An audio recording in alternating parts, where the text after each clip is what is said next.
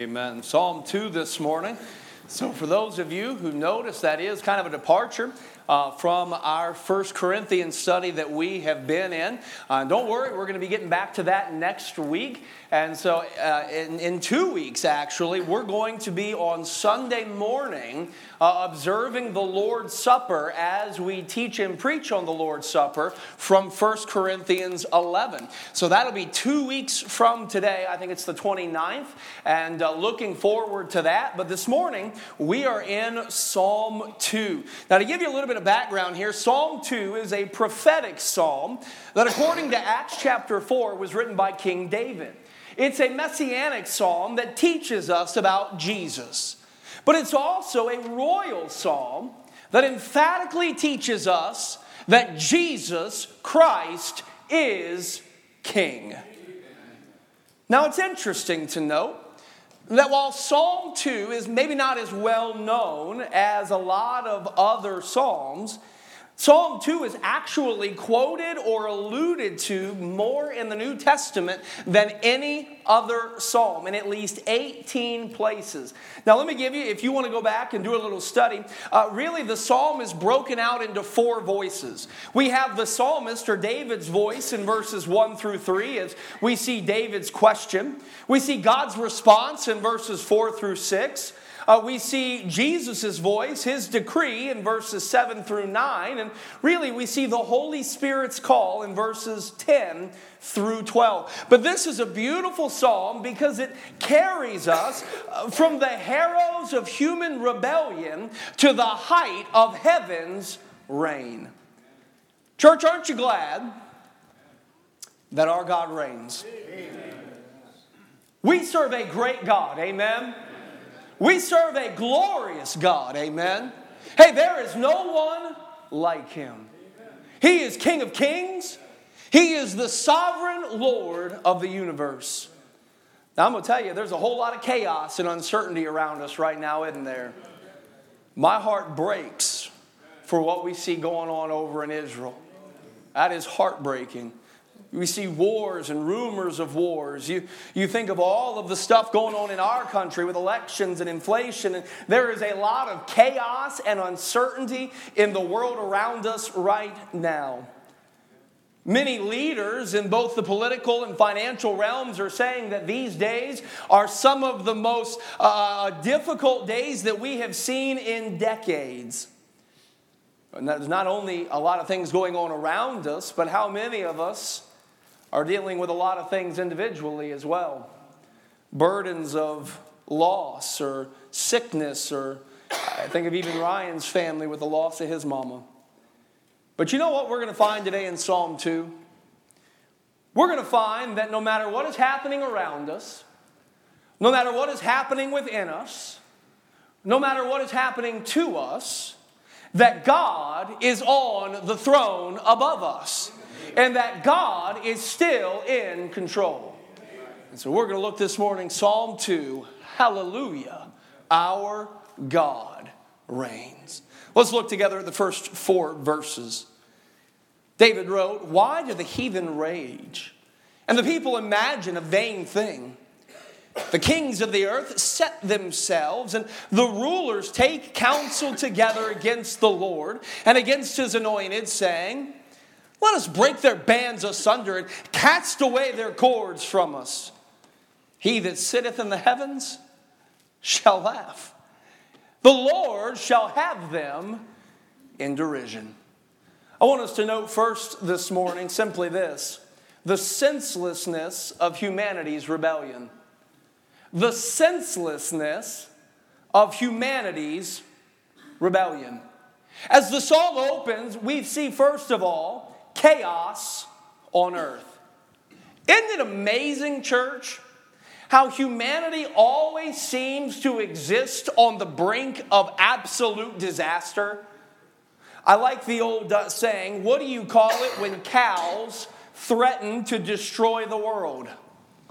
Well, we would call that utter destruction. But what do you call it when humanity threatens to destroy the world? I don't know, Tuesday. We do it all the time, right? It's nothing special. But the picture we see in the psalm here is we see the rulers and the heathen people that they imagine a vain thing. That word imagine is the same Hebrew word that we, we get the word meditate from in Psalm chapter or in Psalm 1. And the idea is this that the world has filled their minds with, with ways to remove God from their lives, with, with ways to undermine or dethrone the Lord from their lives. It's kind of like Noah's day, Genesis 6 and verse number 5, the assessment of Noah's day, that God saw the wickedness of man was great in the earth, and that every imagination and the thoughts of his heart was only evil continually. But that kind of describes our day as well, does it not? Paul warned in 2 Timothy 3, beginning in verse 1, that in the last days, perilous times would come. Go ahead and open your Bibles. It looks like they're kind of the, uh, the devil got in the old sound room again. So 2 Timothy chapter 3, beginning in verse 1. This know also that in the last days perilous times shall come. For men shall be lovers of their own, of their own selves. Check. Covetous. Check. Boasters. Check. Proud. Check. Blasphemers. Check. Disobedient to parents Check. Unthankful, unholy, without natural affection, truce breakers, false accusers, incontinent, fierce, despisers of those that are good, trading, traitors, heady, high minded, lovers of pleasure more than lovers of God. Boy, if that doesn't describe our day and age, I don't know what does. And so we have here a picture of a people who, who have set themselves to imagine a vain thing and to, to rage against God and his throne. They've set themselves, the Bible says. The idea of set means to take up one's position or to make a stand. And so, in all of this, what we see is that the world has decided to throw off all biblical restraints and fashion a new system of morality which would allow them to do as they please. But, church, I remind us, though that can be discouraging to see around us, did you notice God's response? Verse number four, what does it say? He that sitteth in the heavens shall. What is it, church? Laugh. Laugh. God's response to man's rebellion, he laughs. Because man, for all his technology, for all his talents, for all his treasure, is still just mere mortal man. Think about it this way Mankind has done some incredible things. Man has managed to put his feet on the moon. That's incredible. And yet, God has created and sustained and enjoyed the glory of a hundred million galaxies plus. Oh man, though, man's done some wonderful things. Man has unlocked some of the mysteries of the atom and, and of atomic power, and we've about destroyed ourselves in the process. But if you think that's a great accomplishment of man, just remember that God stokes and contains the nuclear fires of a billion stars every day. The world has gone crazy. Wickedness is on the rise. But hear me God is not worried. Daniel 4 and verse 35, the Bible says this. Don, are we working back there? Perfect and, the, and all the inhabitants of the earth are reputed as nothing, and he doeth according to his will in the army of heaven and among the inhabitants of earth, and none can stay his hand or say unto him, What doest thou? Psalm 115 and verse number 3, the Bible says this But our God is in the heavens, he hath done whatsoever he hath pleased. I'm going to tell you, the world has gone crazy, but God is not worried. He's not in heaven worried about geopolitical strife. Oh, I don't know. What are we going to do about Putin? God's not worried. God's not up in heaven worried, oh no, how are we going to save Israel? God's not worried. God's not worried about geopolitical strife. God is in control. God doesn't fret over your personal struggles. I'm going to tell you, we face things in this life and they absolutely rock our world, do they not? But they've never taken God by surprise. They've never put God in a position where He said, Oh no, I didn't see that coming for George. Oh, oh man, we got to get, what's plan B? Come on, angels, what's plan B? We got to figure this out. I, I mean, this is, this is shocking. God has never been in that position, not once. Man counsels, man schemes, man rages, and man raves, but God sits in the heaven and laughs. And he laughs because he is firmly in control, and no one and nothing can unseat him. Hallelujah! Our God reigns. Amen. We see the senselessness of humanity's rebellion. He that sitteth in the heavens shall laugh, the Lord shall have them in derision. We see, secondly, the sovereignty of heaven's reign. Look with me, beginning in verse 5. Then shall he speak unto them in his wrath, and vex them in his sword, his pleasure. I have set my king upon my holy hill of Zion. I will declare the decree. The Lord hath said unto me, Thou art my son. This day have I begotten thee. Ask of me, and I will give thee the heathen for thine inheritance, and the uttermost parts of the earth for thy possession. Thou shalt break them with a rod of iron, thou shalt dash them in pieces like the potter's vessel. The psalmist shows us first the senselessness of humanity's rebellion. The psalmist shows us, secondly, the sovereignty of heaven's reign. Church, God is sovereign. God is sovereign. You know what that means? That means God alone holds the absolute right to run this universe as he sees fit. It means God created everything that we see and everything we can't see for his own purposes and glory. He created it, he owns it, he paid to redeem it from the effects of sin. This world, with everything in it, including you, belongs to him. Psalm 24 in verse number 1. The psalmist writes this The earth is the Lord's, and the fullness thereof, the world, and they that dwell therein. It all belongs to Him. It all belongs to Him. God alone possesses the authority and the ability necessary. Church, we need to stop and remember this morning that God is sovereign over all of the nations. In Job 12, in verse 23, we see this He increases the nations and destroyeth them. He enlarges the nations and straighteneth them again. God is sovereign over all the nations.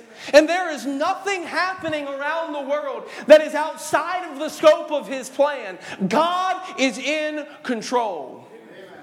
God is in control. God is sovereign over the nations, over men, over plants and animals, over length of life, over everything that ever has or ever will be. In that same chapter, Job 12, in verse number 10, it puts it this way whose, In whose hand is the soul of every living thing and the breath of all mankind. I'm going to tell you, these days in life can often seem out of control. But don't doubt for a second, God's plan is right on schedule. Church, I want you to know this morning that what God has decreed cannot be changed. Did you notice here in this section? I have set my king upon my holy hill. He said, verse 7 I will declare thy decree. The Lord has said unto me, Thou art my son. This day have I begotten thee. Ask of me, and I will give thee the heathen for thine inheritance. We have here some of the decrees of God regarding his son, the Lord Jesus. That the Lord Jesus will indeed reign. The Lord will reign. We think of the decrees that God has made, and what God has decreed, church, cannot change. decrees regarding his son. We see some of these in Psalm 2. We see his decrees regarding the way of salvation. Galatians 4, beginning in verse number 4, the, uh, Paul wrote, But when the fullness of time was come, God sent forth his son, made of a woman, made under the law to redeem them that were under the law, that we might receive the adoption of sons. You see, this was all a part of God's plan. That in the fullness of time, He would send Jesus. Revelation refers to Jesus as the lamb slain before the foundation of the world. You know, God has decreed some things that, have, that cannot change about His Son, about the way of salvation, about the plan, purpose, and promises for His people. Uh, Romans chapter 8 is a beautiful chapter about God's promises for His people. Look at verse 28. God, uh, we see here, and we know that all things work together for good to them that love God, to them that are called according to his purpose. Verse 29 For whom he did foreknow, he also did predestinate to be conformed to the image of his Son, that he might be the firstborn among many brethren. Moreover, whom he did predestinate, them he also called, and whom he called, them he also justified, and whom he justified, them he also glorified. Let me summarize these three verses for you. That when you and I choose to receive the Lord Jesus in faith, when we receive the Lord Jesus as our Savior, we set in motion some things that God has promised that cannot be changed. If you are a child of God because you have received the Lord Jesus as your Savior, guess what? He's not going to let you go. He's not going to stop working in your life. He has already determined that those who are saved are going to be like Jesus. And so He's going to work in you, He's going to work for you, He's going to work through you to the point when you die and cross over, then you will be fully like Jesus. We shall be like Him, for we shall see Him as He is. Amen. I'm going to tell you what God has decreed cannot change. And God has decreed that if you've received the Lord Jesus in faith and you are a child of God, that He is going to work in your life to make you like His Son.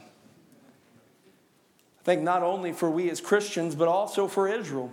You read a little farther in Romans chapter 9 through 11, and you know what you find? You find that God's not done with Israel. God's not done with Israel. That Israel as a nation, that God will once again take up working with them in the end times. We see that in the book of Revelation as well. And what God has decreed cannot change. So, whatever Iran and Hamas and Lebanon and Hezbollah and Egypt and whoever else wants to get in on it, they will not eradicate the nation of Israel. Because what God has decreed cannot change. You know what God has decreed? The Lord Jesus has decreed, I will build my church. Isn't it good to know that you're a part of something that can't fail? Hey, we're on the winning side, amen? The Lord Jesus has said, I will build my church. He has taken up that upon himself. And he uses us to do it. Isn't that a glorious thing? To be co laborers with Him. I'm going to tell you, church, that's why church matters. Because Jesus didn't promise to build your career. He didn't promise to build your retirement plan. He didn't promise to build your sports career. He didn't promise to, to, to, to, build your academic portfolio. He didn't promise to, to make you an expert in all your hobbies or bilingual or trilingual or more, more or European or they, they know a lot of languages, so I don't know what comes after trilingual. He didn't promise to build any of that for you. He promised to build his church. Isn't it good? You know, the Lord has decreed that every man will stand before him in judgment. The Lord has decreed that at the end of days, at the end of the millennium, that there will come a new heaven and a new earth where God will dwell with his people forever. What God has decreed cannot change. It cannot change. God's decrees cannot be changed, they will not be undermined or undone. So here it is get on board. Get on board. It is senseless to fight it. Now, let me get practical here this morning for a minute. How we view heaven's reign will either grow our faith or will grow our frustration. It, will either give us a sense of great purpose or, or it will give us a, a sense of pointlessness. It will embolden our forward progress or enable our paralysis. See, some people look at the fact that God is sovereign and they say, well, you know, if God is sovereign and that means He's in control and that means I have no control and that means everything I do is, you know, God made me, it's the God made me do it. You heard the devil made me do it? There's some people out there that like the God made me do it. That everything that happens, well, God just made it happen. And so, yesterday, when I ate nine pieces of pizza over the course of the day, don't judge me because I didn't have a choice. God is sovereign, and that's you cannot judge me because but you get that mindset and it becomes very fatalistic. We begin to feel very paralyzed or pointless. But that's not what God's sovereignty is and does. God is not here micromanaging, God is sovereignly orchestrating his plan. Both in his sovereign power and his skilled providence are always at work in my world and in my life, working for his glory and the good of his people. I'm going to tell you how we view heaven's reign will either grow our faith or our frustration. I'm going to tell you, church, it ought to grow our faith. It ought to grow our sense of purpose. It ought to embolden our forward progress. Why? Because I know that my sovereign God is always bigger than my problems. I know that my sovereign God will not let my problem undermine his purpose. I know that my sovereign God has promised a purpose that is better than my present pain. And I know that my sovereign God is always aware and at work for his glory and my good.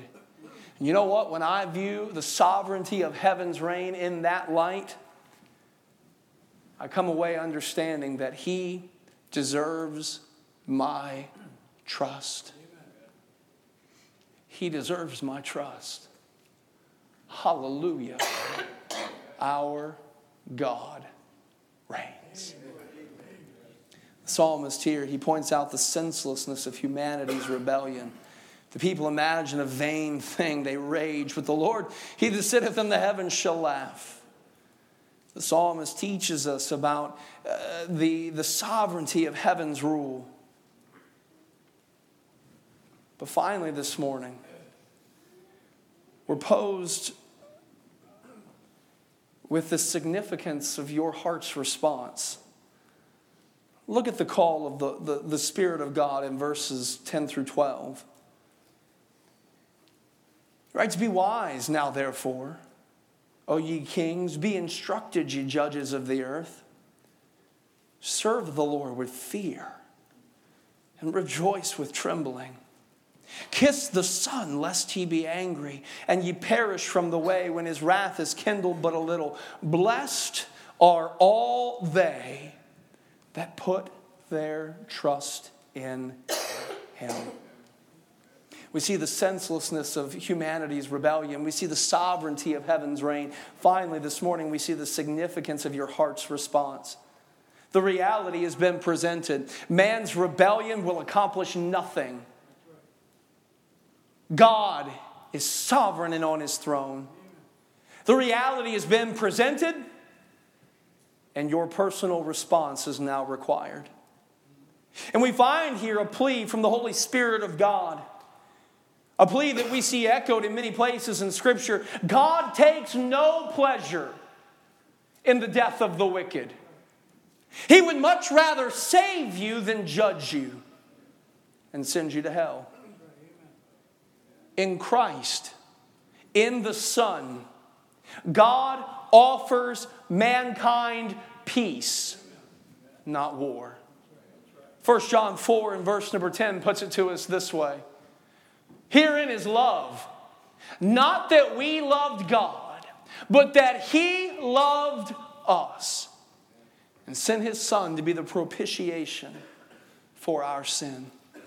You see, in the Lord Jesus Christ, in his death, burial, and resurrection, we find that God has offered rebellious humanity terms of peace. The Lord Jesus has provided satisfaction for the justice of God. But God will not force his love and mercy on those who are determined to rebel. Church, hear me well this morning. God's sovereignty does not negate human responsibility. In fact, God, in His sovereignty, has decreed that we as humanity have a free will to choose Him or reject Him. God's sovereignty does not negate human responsibility. And in light of who God is and what God has decreed, every single one of us must choose. We must choose what will we do with Jesus? What will we do with God's will, God's ways, God's word? And I'm convicted in my heart because I'm afraid sometimes that we spend so much time trying to fit God into our plans instead of seeking and submitting to His. You know, church, I think one of the wisest prayers that we can pray is that God's will would be done on earth as it is in heaven. That God's will would be done in me and through me. I ask us this morning, how would things change if I spent less time trying to get my will done in heaven and spent more time trying to get His will done on earth? The psalmist says, Serve the Lord with fear. Serve the Lord with reverence and awe. Because the truest freedom any of us can know comes from submitting to God and doing His will. But, church, I'm convinced that the greatest question of responsibility lies not in serving with our hands, but in surrendering with our hearts.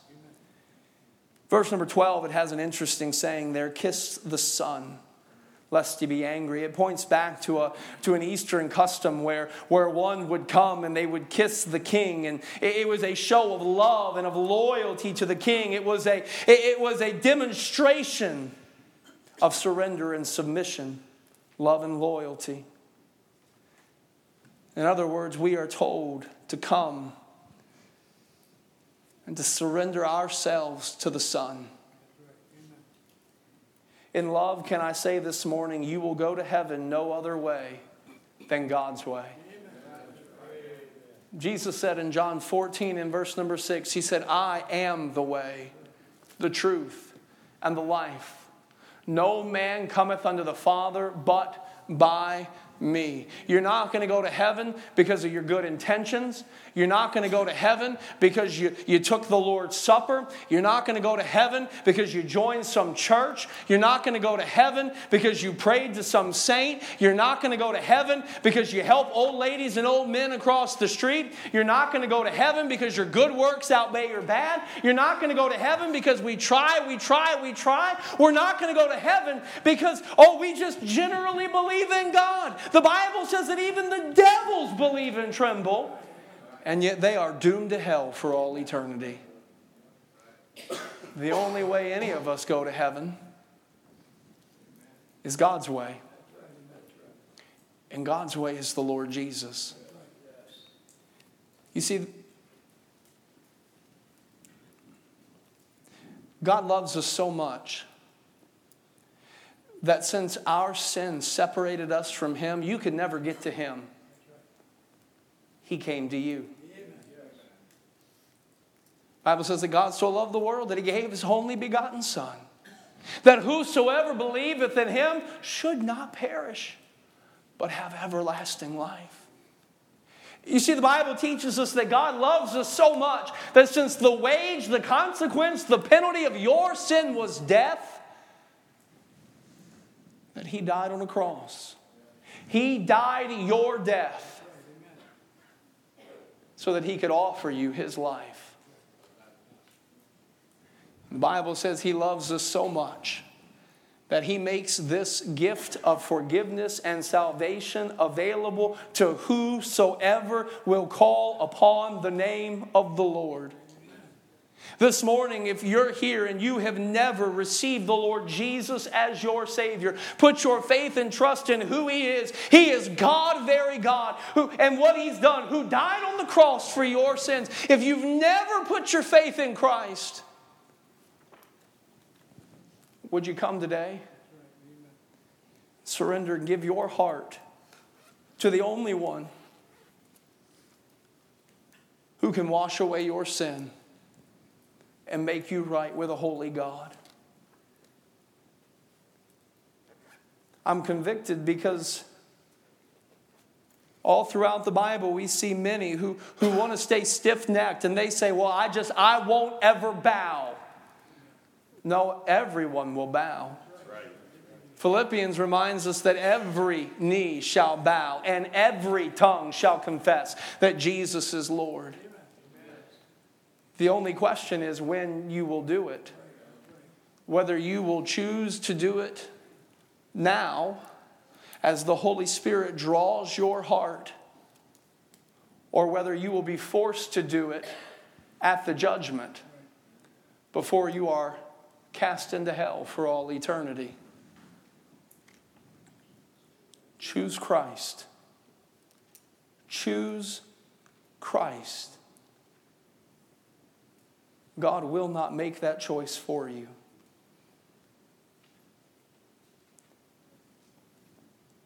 As I look at the conclusion of this psalm, I see the senselessness of humanity's rebellion. I see the sovereignty of heaven's reign. But I'm going to tell you, church, the significance of our heart's response cannot be overestimated. My response will determine my results. Kiss the Son, lest he be angry and ye perish from the way when his wrath is kindled but a little. You see, if I in my heart refuse the Lord, if I in my heart reject His rule, if I in my heart want to discard what He is doing, oh, I only bring on my life judgment, destruction. But the psalm ends with Blessed are all they that put their trust in him. It is an either or choice. And I need to make sure that I choose him. And, church, I'm encouraged. That promise of blessed are they, all they that put their trust in him. I'm going to tell you, that promise is good for us today. We talked about John 3:16, how God loved the world and sent his only begotten Son, that whosoever believeth in him should not perish, but of everlasting life. I love what Jesus said in John 10, how he said, The thief, the thief comes to steal, kill, and destroy, but he's come why? That we might have life and that we might have it more abundantly. I love what Paul writes in 1 Corinthians 2 how eye is not seen or ear heard, neither entered into the heart of man the things that God hath prepared for them that love him.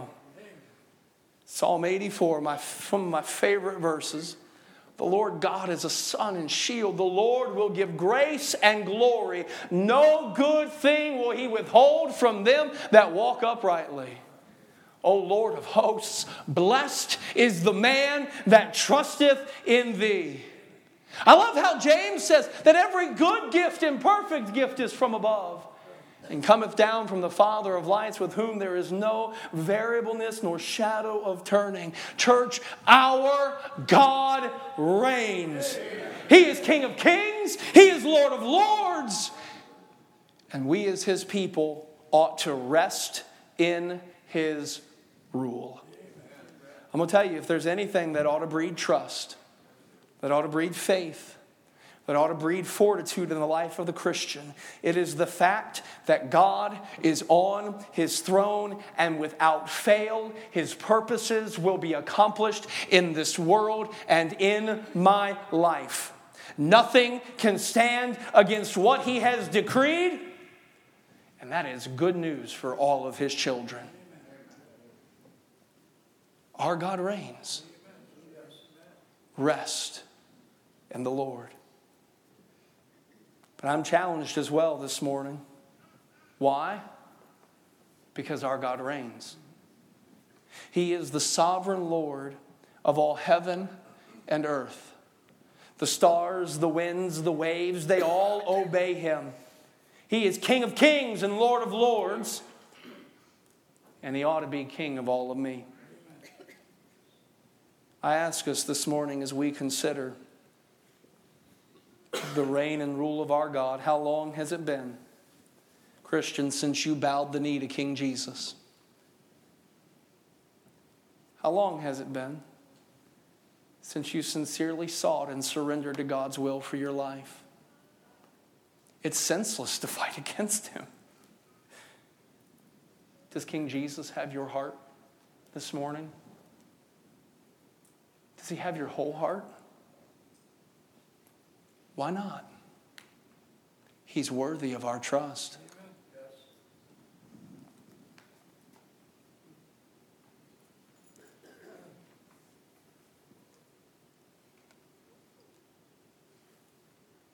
God is on his throne. Nothing will ever unseat him.